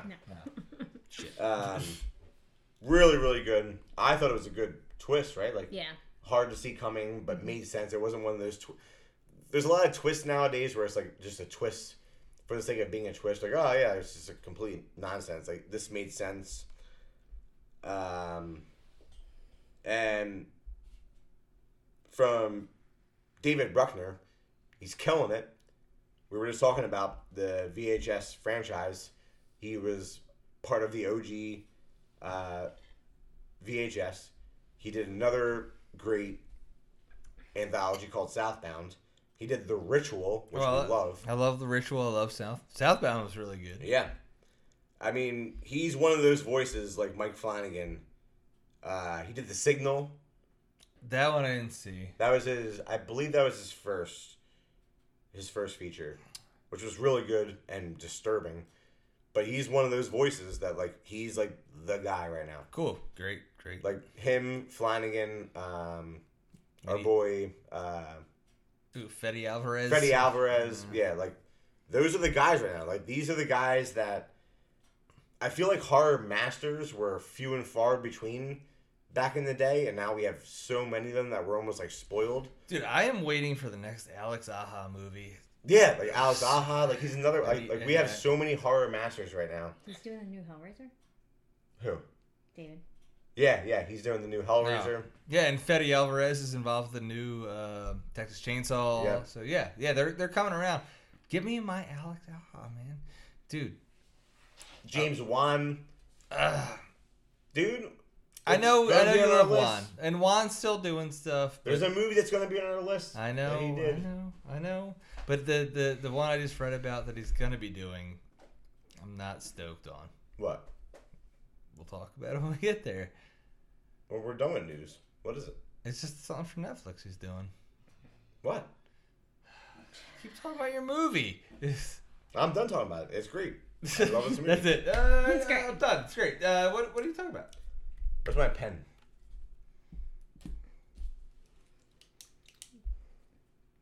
I mean, Well, all I can say is watch this movie. It, it oh it it also has some of the best uh, creepy moments and scares that I've seen in this whole year. Right, like some of the, the jump scares and the and the creepy scenes are very very well done and very unique, and they don't uh, like rip off trends or stereotypes. Good stuff. So what are you coming in with number four? yeah, I'm, I'm, I'm gonna do this number four, and it's my maybe not the most original, but it uh it, it definitely um took me by surprise. That's for sure. All right. You're gonna read there, producer? I'm gonna He's read gonna- number four. Jeff's pick. Fear Street. yeah. The trilogy or a certain one? Uh, the, the first two for sure. yeah. Um, the ni- oh, is it ninety something and seventy something? Uh, one. And then 1666. Yeah, I, I don't even think I watched that one. I did. It was far less than the other, the Yeah. other show. They pushed the envelope as far as kills, which was That bread? shocking. bread slicer? Yes, which was shocking, and I loved it.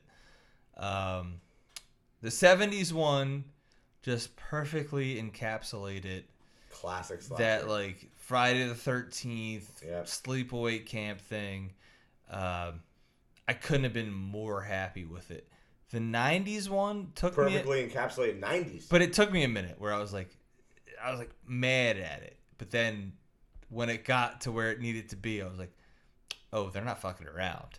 well, like- the 90s one was the first one, wasn't it? Yes, Yeah. and that's what I'm saying. Like I watched it and I was like, eh, I guess. But then when it got to where it needed to be with the kills and the schlock, they turned it up, and I was Yeah. like, oh my god, thank you so much for doing the the bread slicer kill. Like the, the, the, these were things that five years ago, as a horror fan, you were just like yeah, I guess we're gonna get like some Conjuring type shit, and there's gonna be some ghosts and uh, paranormal activity. Uh, for for me, like to to, to sit down and watch it, and uh, it kind of went. W- what you were saying about Chucky, uh, I think they they tried to n- modern it up, like with the um, the gay aspect and all that stuff, and I and I kept saying, like, it's supposed to be the 90s like this isn't a thing at this point. But That's true. they made up for all of it with what they were doing. Uh, super fun the what would you call it the uh, the killing of kids i guess um, broke like a taboo Uh-huh. like yeah it was very cool very well done um, and I love the um, aesthetic of it. Like I loved looking at the campground. Uh, I loved looking at the grocery store in the '90s. Like I was very happy, like just being a part of it. Um, is it the best movie of the night or the '90s? Is the best movie of 2021? Probably not.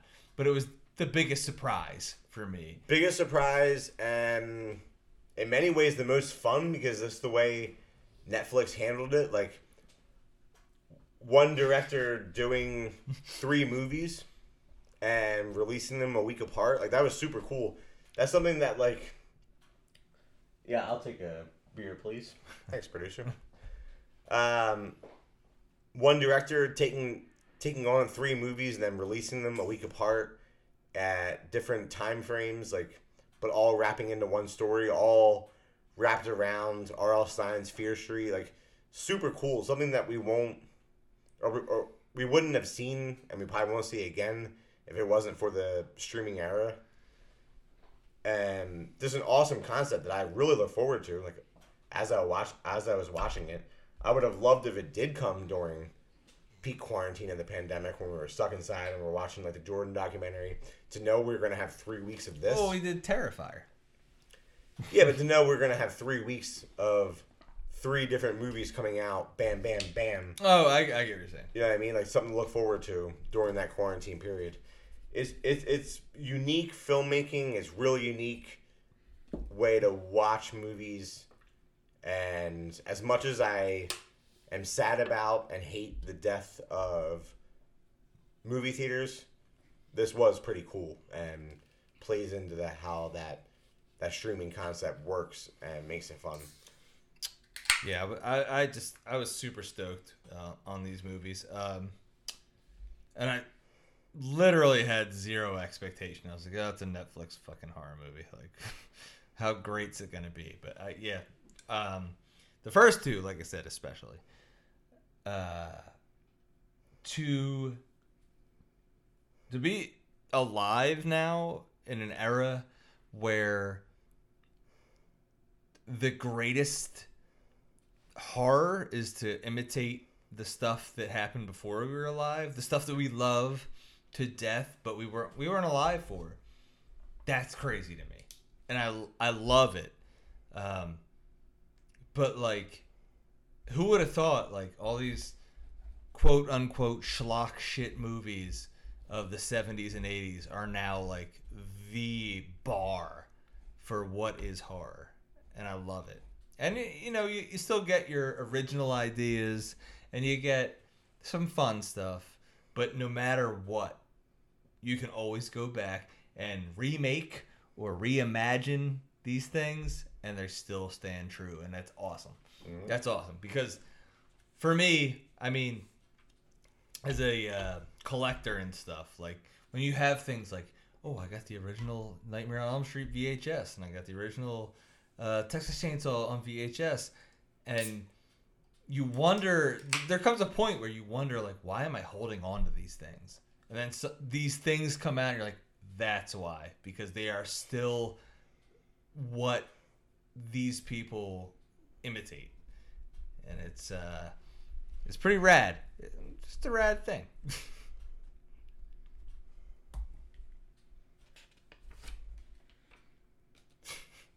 She's so like done with us. She's like, yeah, it's been an hour and twenty minutes. I, I don't want to do this anymore. All right. Big episode. Can't be done with this. Yeah, big episode. Okay, at number three, Vinny's pick, the great Mike Flanagan, Midnight Mass. Look at you knowing the director. Well, look at look at this. My mother loves this this shit. I haven't seen it yet. Wait, So- you haven't seen it? I have not watched it.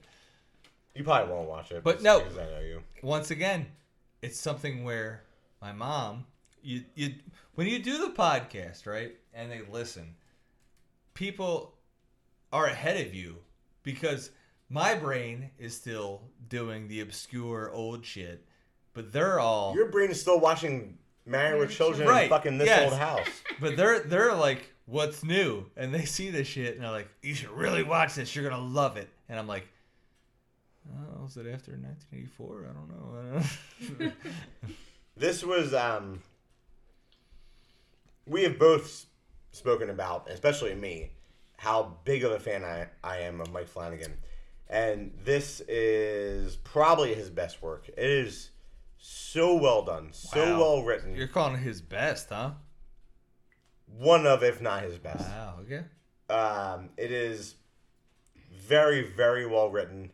It's super emotional. Like I felt happy, like like like super high points of happy and super super high points of sad during this uh, series. It- it- It's only a one season series, and it's beautifully shot. Like um, I don't know who the, who the uh, cinematographer is, but the the the shots they take are just beautiful. In this, it's a very remote island in uh, New England. It's a super unique like tale of vampires, which isn't a spoiler. Like it's not fully revealed until later on, but like you know, episode three or four, you're starting to get to know the idea that it's a vampire show, and it's really really well done. I mean the the family stuff that's going on, the relationships of friends come and gone and coming back to the island, and how the vampire stuff's affecting them. Seeing how like there's resonance on the island, like they're they're aging backwards and how that affects everybody and their relationships and that the dynamic on the island when it gets to the point where like you're hitting the climax of when you know as a full vampire a full uh, vampire tale and they're all turning on each other and there's mass slaughter going on it is heavy it is violent it's heavy it's really really well done and I think it's his best work. And I I think like we were just talking about all these uh, horror masters that are that are coming up right now in the modern era. I still think modern uh, Michael Flanagan. What are you showing me? The cinematographer. Ah, thank you, Michael. Uh, film filmography. filmography. He's Close. got he's got film in the name. That's pretty cool. Yeah. So great cinema cinematographer work out of him, but Flanagan is, I think the, the just the head head dog of all of this. Like, he has been lights out, lights out with his movies, his television, every single thing he makes going forward until he has a dud, which I don't think he's going to. Until he has a dud, I am just waiting for his next project. Um, no, who's your boy? Devil's uh, Devil's House, uh, the Innkeepers. Oh, um, um, he's old news now. Uh, Ti West. Yeah, He's old, dude. He's old. Like, where's he even been? but He's old news now. but Flanagan is doing what he should have done. Yeah, He is embraced. He is making great films. He's, you know, I I don't know if he has a contract with Netflix or whatever the fuck he's doing, but like he's a guy that has embraced what he's doing. Ti West, right? Ti West. where'd he go? Yeah, Ti West. Yeah, I, I think Where'd he he go? he thought he was um, uh, hot shit and, and above what he was doing. I'm actually gonna look it up. As I, I, I have no Uh, idea. he's done. He, I know he's done done like some TV episodes of some stuff, but What, like, like CSI. yeah, like like crazy shit like that. But like Flanagan, I think, um, the guy has so much respect in the game because he knows what he's doing. He knows he's he's breaking. Um, You know what's crazy for Ti West? what? So you know when you go on IMDb, it shows like their top projects. So you put in Ti West and IMDb, top projects: The Innkeepers, The House of the Devil, The Sacrament, and VHS. The things that I loved him thought Yeah, for, and that's it. and thought he was going to skyrocket. And the most recent thing is The Sacrament, 2013. Yeah, yeah. Like, where did he go? And I think that that was the thing. Like, and I'm not saying um, Flanagan did not have some perks. Like Stephen King loves Mike Flanagan. Like, that there's movies that uh, well, Gerald's Game where King was like, "I need this dude to make the movie." hmm Um, but he didn't. I think I think that's uh, not to not to bash Ti West because I, I would love to do that like two years ago, but I think that's what he did. He was like, "Well, I'm I'm not a horror director. I just used horror." That that was like a Bob Clark line. Not a horror director. I just used horror to to get into the game. But Bob Clark would do whatever the fuck you told him to do, whereas Ti West was like, uh, "I'm better." Yeah, but you know what? There's another one that is again, I'm sure gonna come up in this list, named James Wan, and we'll get to it. He did horror. He got away from horror and did major, major blockbuster stuff. But he And never came back to horror and did something that we've never even seen before. I think he, Doesn't give a fuck. yeah, And like he has the I'm making movies, and that's all that fucking matters. which is amazing. Yeah. Amazing to his power because the producers and the studios they are completely under his thumb and that is so cool that he can pull that off. Like James Wan is and Saw is one of the first movies I ever would. Um, so I worked at a mall when I was younger. I worked at Pacific Sunwear, Pac Sun, and I would go down to Pacific Sunwear. Yeah, it was called Full Paci- name. Yeah. Well, it was, name. it was called Pacific Sunwear, and then it became Pac Sun. But I would go down to Encore Books, or yeah, I think it was Encore Books. Whatever, it doesn't matter. But you know, I'm I'm a young kid. I can't afford Fangorias. Fangorias are like nine dollars. Not buying them. But James Wan is the first person in a Fangoria that I read like where his movie. This is a nobody with no money, but you're gonna need to see this movie. And It is the first. Yeah, and it was the first time ever because it was always like a Friday Thirteenth sequel. It was always a sequel, right? Like um, Romero's doing this, Craven's doing this. Uh, they're doing Friday Thirteenth. Jason goes to fucking Mars. Um, and this was the first time where it was like, yeah, some indie director out of Australia is putting out a movie, and you're gonna need to fucking see it. And I was like, don't tell me what I need to do. I don't need to see this shit. And when I saw it, it blew. I, and I, I think I'm quoting this from maybe multiple Killer Pod episodes. Blew my tits off. Where I was like, Game oh over. yeah. I was like, what the fuck? Oh shit. Dude, when Uh, he stood up and that song yeah. played, I just Yeah. lost my mind. But the dude. And that was a film school film school project. yeah, that's what I mean. And, it the, was just like the, an the first movie. time hit him and, and Leigh Whannell built that awesome relationship, and Leigh Whannell kind of went off and did his own thing. Like he did a pretty mediocre uh, Insidious sequel, and then Upgrade is just one of the best movies I've seen in the last ten years. Whatever, we'll we'll get to that. yeah, but just but Flanagan, Flanagan is top of his game. yeah, he's there. That that's is the, the a- point is that Flanagan is. is Flanagan that is level. top of his game. He is the name in horror, in my opinion. He, this is a TV show that I'll never forget, and I'll, I'll definitely go back and rewatch. What was He- that? What was the first Flanagan John you saw? Do you remember? The first Flanagan. The I first mean, Flanagan John with where you were like, this dude's gonna fucking make waves. well, it was the Haunting of Hill House, Uh, mine was Hush. but I, wasn't that? I think I saw that after. Oh, you didn't. Uh, but but Hush was Hush like, was brilliant. Yeah. it a slasher that was Uh-huh. silent. uh huh. I mean, I've seen everything. And I watched it. I watched it on that note where like everyone's like, "You got to see this movie," and I was like, "All right, cool." And I watched it, and like I, I'd say for like the first 25, 30 minutes, I was like, "I don't give a fuck about this," and then it just clicked. It was like, "Oh my god, this movie is insane."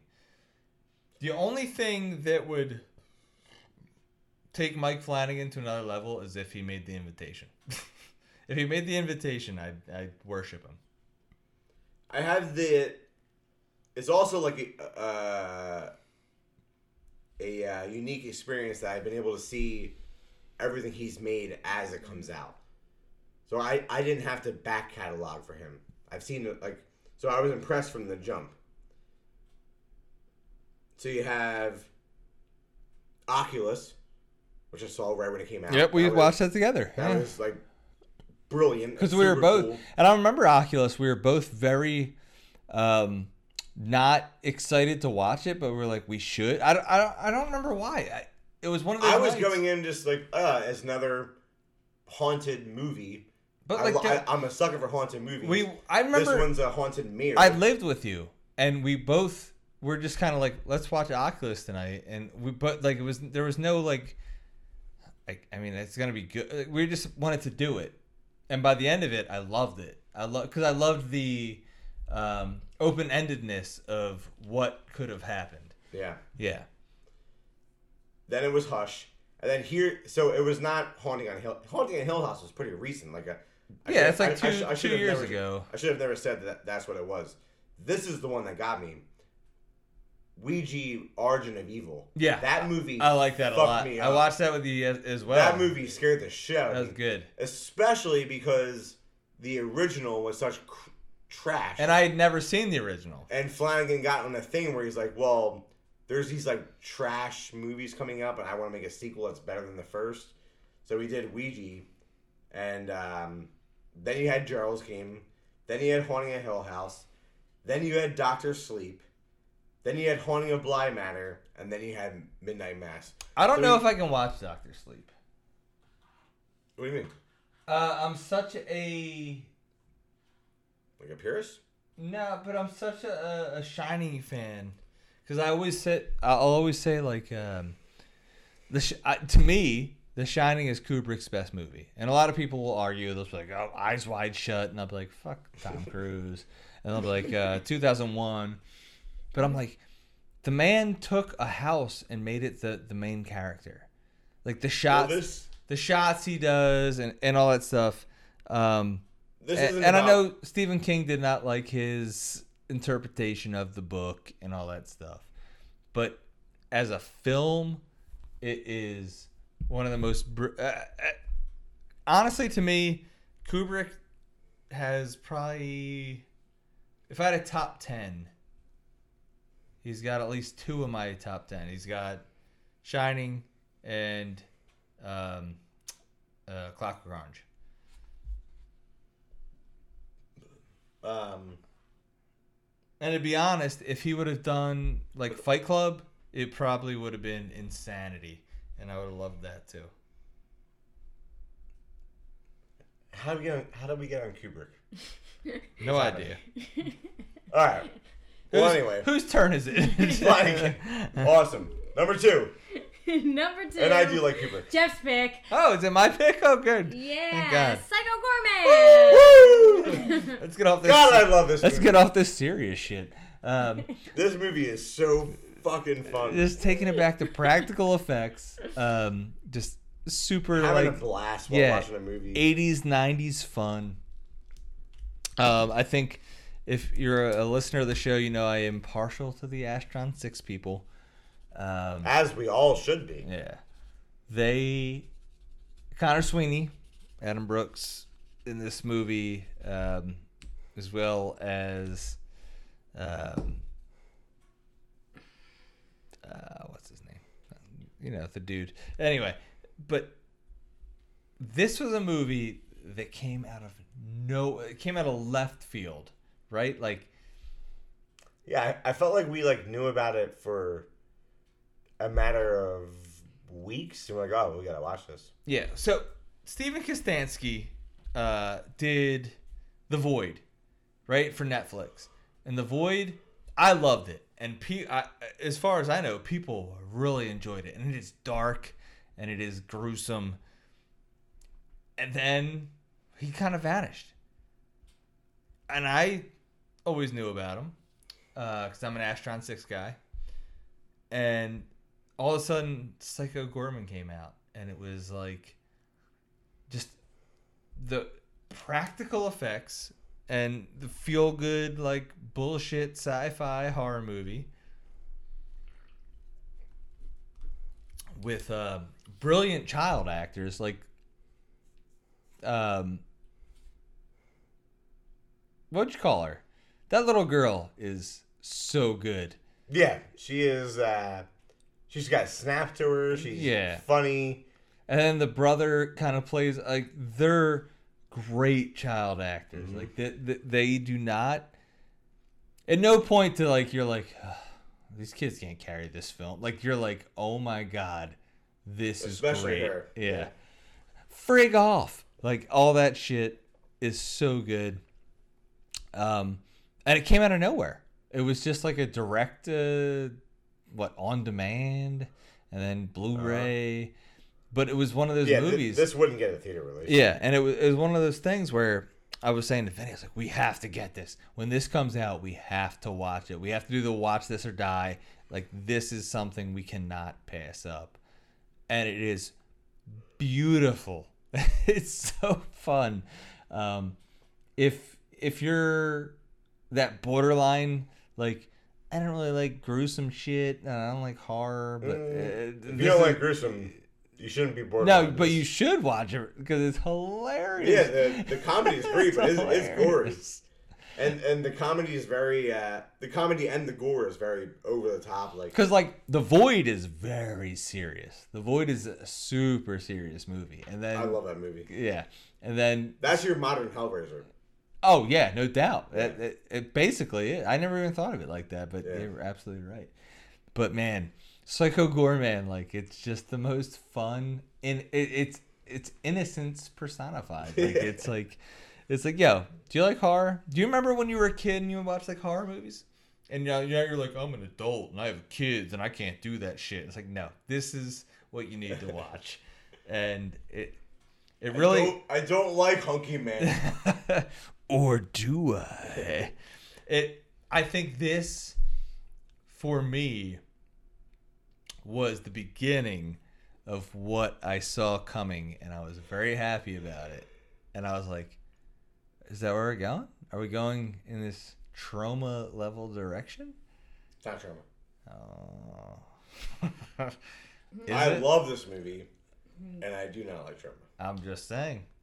Are we going in this direction? No, we're not. The answer is yes. No, we're not. Unless it's Canadian made. Where are we at? Producer, what did you think of this? Where? You did see it. Didn't see it. Yes, you did. You watched it with me. no, I watched I it. I laughed. watched it with you. watched it with you. Yeah, I watched we- it twice, Yeah. and I laughed the entire time. I said, You're "How mad. Great is this? You're gonna. We're gonna talk about number one. At number one, Vinny's pick, James Wan, Malignant. Mm-hmm.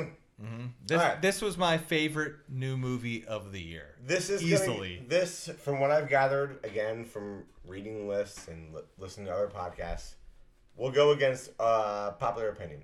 I've seen it make a lot of lists. I haven't seen it make anyone's number one.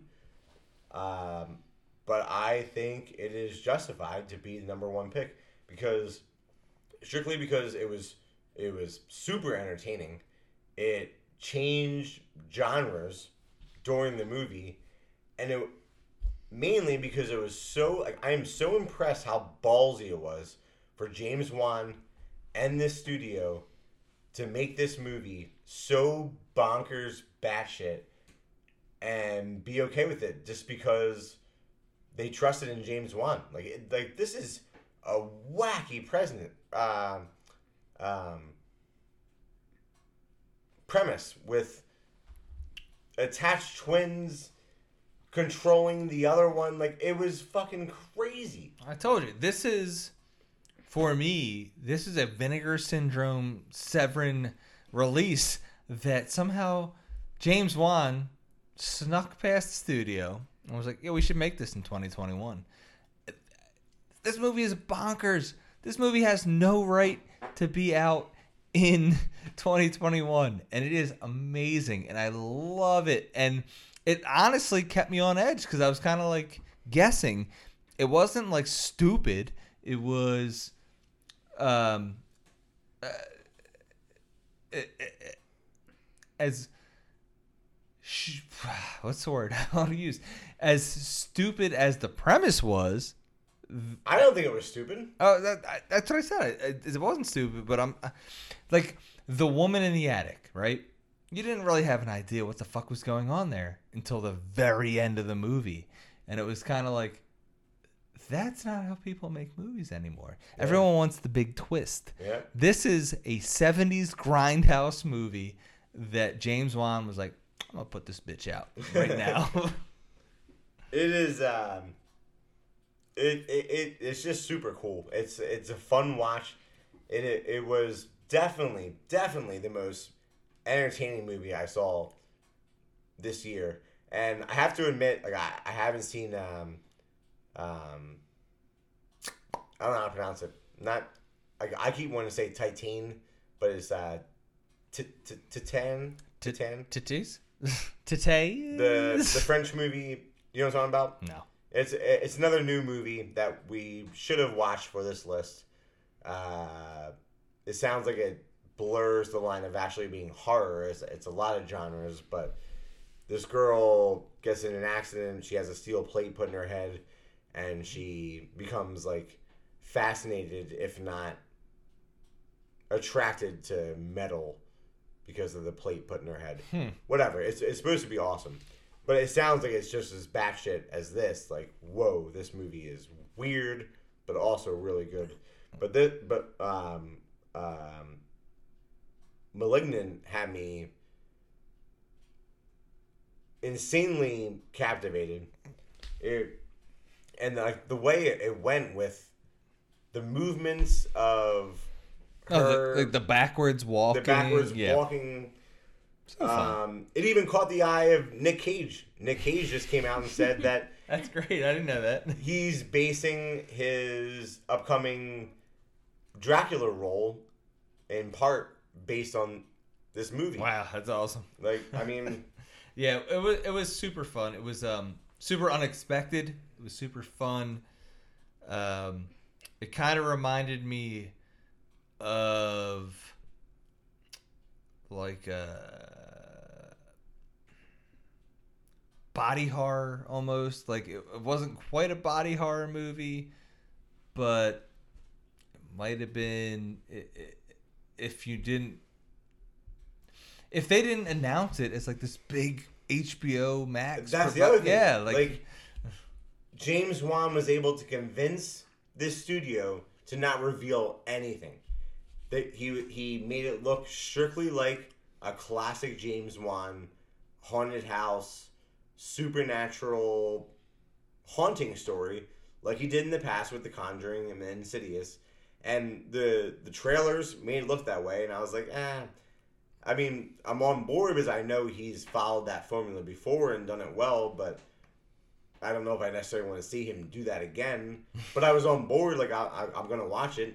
And the first third of the movie is that it sticks very strict, strictly to. oh that, yeah, when when it, when it turns, you're like, Yeah, yes. it's out of I mean. I, at least I was like, yes, Yeah. here we go. Um, I, that's what I want to say. It, it was almost Cronenbergian, yeah, right? Like, yeah. it- It was um the the most entertaining movie I saw this year, and it's also I think it's justified at being number one because it's the most. I'm excited to rewatch this movie of the year. Like the other ones, I want to rewatch. Like this is this I'll is a movie I want to show people. yeah, Because I don't want them to know, and I want them to see it, and then I want them to have their mind blown like I was. Yeah, yeah, for sure. like I'm excited to rewatch Psycho Goreman.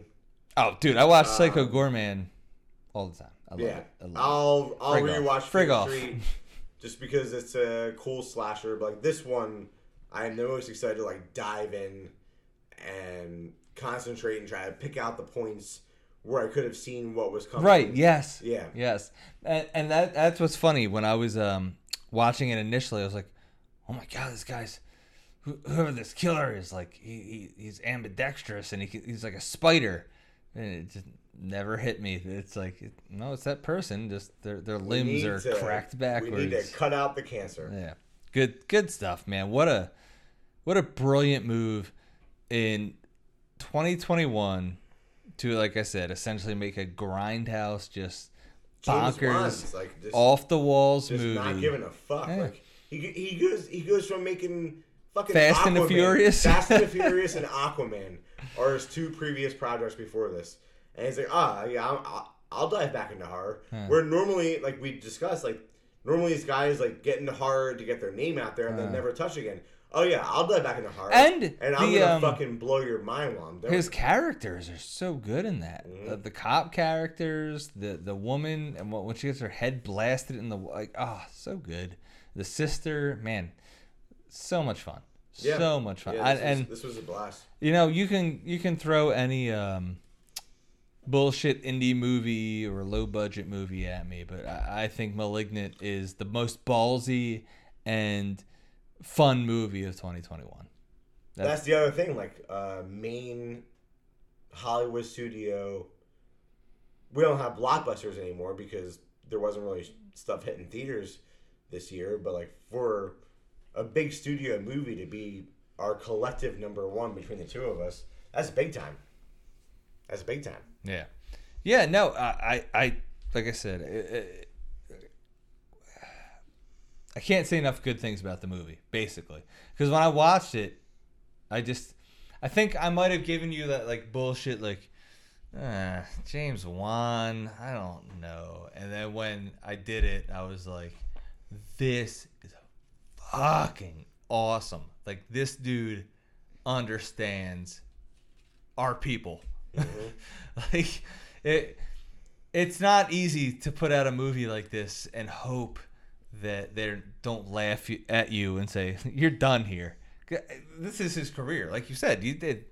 He's doing major Hollywood blockbusters now, and for him to do this, like I said, it's easy for somebody like, "What?" Well, they're not going to laugh him out of the room because of his name and what he's done. They're like, oh, yeah, fine, do what you want. I'm stoked on it. I'm stoked on it, and I will absolutely stand by number one. I think that's a good list. I agree. I Again, like, we're- we're not talking about the best crafted movies, but, but like, there are a few movies, one in particular that I think didn't make our list that should have. what? Candyman. Candyman was really, really well done. It's But- so hard to compare it to the original. Um, it goes hand in hand with the original so perfectly. The original is so, So good. perfect. We uh we we did that episode um a couple weeks back where I had rewatched Candyman for the first time since I was a kid, and it fucking blew my tits off. Uh, it is so well done. It is so good. Everything about it is great, and when you put a movie like Candyman out in like a reboot or a uh, 35 years down the line sequel, it's like, are you going to live up to what you did before? And like I said, I was a dumb kid. I, I just, uh, when I watched it originally, I was like, "Where- where's the fucking hook hand guy? And then watching it again as a 30 something year old man, it's like, dude, this movie's deep. Um, uh, I haven't seen the remake in its entirety, but I, I, Ugh, I don't know. I don't know if I can sit there and say it's even on the level of the original. Um, you will. Okay. Yeah, yeah. I, I am confident in the quality of the movie and just even just knowing you, it goes hand in hand. God, the original's so good. Like, It's, I, um, I feel like such a dick being that guy. That, like I said, like, um, you pride yourself um, as a horror guy, but there's still things you've only seen like one time when you were younger, and you have this idea of them. And when I saw Candyman, I was just like I said, waiting for that like Candyman, Candyman, Candyman, kill somebody, and it just never happened. And watching it now, just the depth of the character. Oh God, I And- feel like an asshole. In this, I'll, I'll um, tell you what. The last, uh, I, I I don't mean to cut you off. I'm sorry. The last time I saw a Candyman movie was the one with um, uh, the chick from Baywatch, where they're in like New Orleans and stuff, and it's like the worst piece of shit ever. And I was like, Yeah, yeah, I guess I I guess this is what they were all interest in the like. sequels. But in this remake, there's there's one scene in particular in the, in a uh, high school girl's bathroom where there's just carnage, and Mm. it's, it's awesome. It's so good. Mm. Um, that was my biggest discard that I am disappointed didn't make the list. Like that, I fully intended on that making my list, but the way things shook out. But like my discards, there was some other uh, cool movies this year. Blood Red Sky, which was a Netflix original, I believe, was another. This seemed to be the year of cool takes on vampires, like different things going on with vampires. Yeah, it did. It did. It did seem to be like, let's do it. Uh, uh, the last time I remember this was John Carpenter's Vampires, um, with James Woods and all that shit. That that was the last like time it was like, oh, let's, take let's do a cool take on vampires, and then Yeah. Twilight and all that shit. This was a cool take, like mother and son traveling on an airplane back home. terrorists take over the plane, and she has to unleash her vampire skills, if you will. Sexy vampire skills. Not sexy. the uh, vicious vampire tributes to take down the bad guys. Um, another one that was really good was a Shudder original called The Power, which was a great uh, haunted story, and I, you know, I'm a sucker for a haunted story. You are. It is um, a blackout, a blackout period in London during World War II, and this nun has to oversee a hospital by herself during the blackout, and creepy shit ensues. You got anything else in discard before I continue? No, not really. I think the stuff I saw was kind of the stuff I saw. I I don't remember seeing anything that kind of went under the radar for me. You know me. I'm watching old stuff all the time. Guys, you guys start watching news. I don't know. The Empty Man. Uh, I didn't get to watch, but was on many people's lists, and really sounds like my bag. It's another uh, folklore, urban legend tale about there's an entity wiping out teens, and this cop has to investigate and find out if it's true or not. I haven't seen it. I'm, I, I intend on watching it very, very soon. I wanted to have it uh, watched for this episode because I figured it would be on my list, but it will definitely be featured in, on an episode soon because I'll be watching I, it. I do not. I do not even want to understand why you have the wrong turn remake on there. Hold on. So save yourselves. This I thought was gonna make my list, but it wasn't. It wasn't really horror related enough. It was full blown comedy. It's about this Brooklyn couple that, like, they're super hipster, super hipster Brooklyn couple, and they're having identi- identity issues where they don't know where they stand in their careers and their relationship and with their friendships and they spend too much time on their phones. So they decide they're going to go out into the wilderness like upstate new york uh, to stay at a super hipster friend's house. Um, and th- there's just all these jabs against hipsters in the, the entire movie which that so it's like me. the invitation. Yeah, that, I- that amuses me. It makes me laugh. Like it's, it's like more like I'm laughing at the movie than with them. Um, and basically, an alien invasion incurs, but they didn't have their phones on, so they didn't know it was happening until the last minute. And it, it, it's just you can't even call it fringe horror. It's, it's full blown comedy. Like there's like nothing horrific happens at all. Like yes, it's an alien invasion, but it's, it's ridiculous. It ends super weird, but it, was a fun watch and it was an interesting watch. So I recommend it. it. Just didn't fall on a horror list. Wrong Turn. Did you watch this one? I refuse to. So I'm a big fan of this franchise. I know you love it. It was up to I want to say five or six movies, just being ridiculous. Like, um, with like mutant. I need. I need. mutant people attacking other innocent tourists. I need more movie. Joyride movies with Paul Walker and Steve Zahn. Well, yeah, Joyride's great. Uh, I, I understand, but like Wait, that's is that that's uh, that's Candy Cane, right? Candy Cane, yeah. Candy Cane. Steve Zahn is one of the most underrated actors ever, and Paul Walker, R.I.P., um, steals that movie. Like he is not.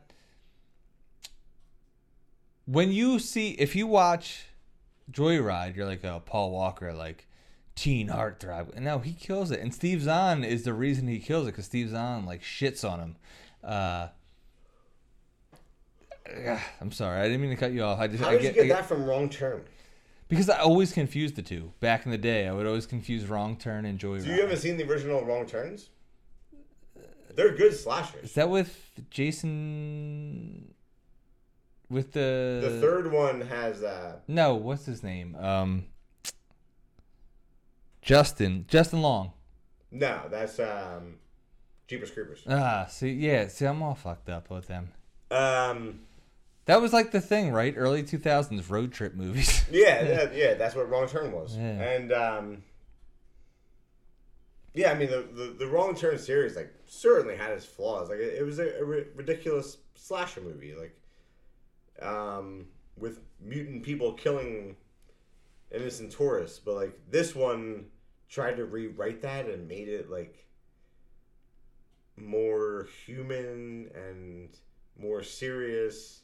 I don't know. I mean, if you if you want to talk about humans Completely or was mu- a it mutants, was a wrong turn from what the franchise is. mutants to me is uh, hills have eyes. That's what wrong turn is. Yeah, it'll always be the hills have eyes. That's what wrong turn is. But then this one tried to make it much more serious and much more modern times relevant and it was we- it was fine. It, it was okay as a it was okay as like a thriller or a horror movie, but it should have never been called Wrong Turn. And Did where- we do a remake episode? Yeah, I think we did. Did we? Because Hills Have Eyes is in that rare air, where it's like yeah. maybe Producer, more do a remake brutal. Like ranking remakes. we should do it. Even if we have, if, even if we did, we should do another one. Um, just talking about the Hills Have Eyes, like that's a, oh, that's good shit. Um, There's so many good remakes. though. yeah. We want to wrap this. The we wrap- last, the last Discord I had Oh, okay. Halloween Kills. Yeah, Halloween Kills for me was uh, too stupid.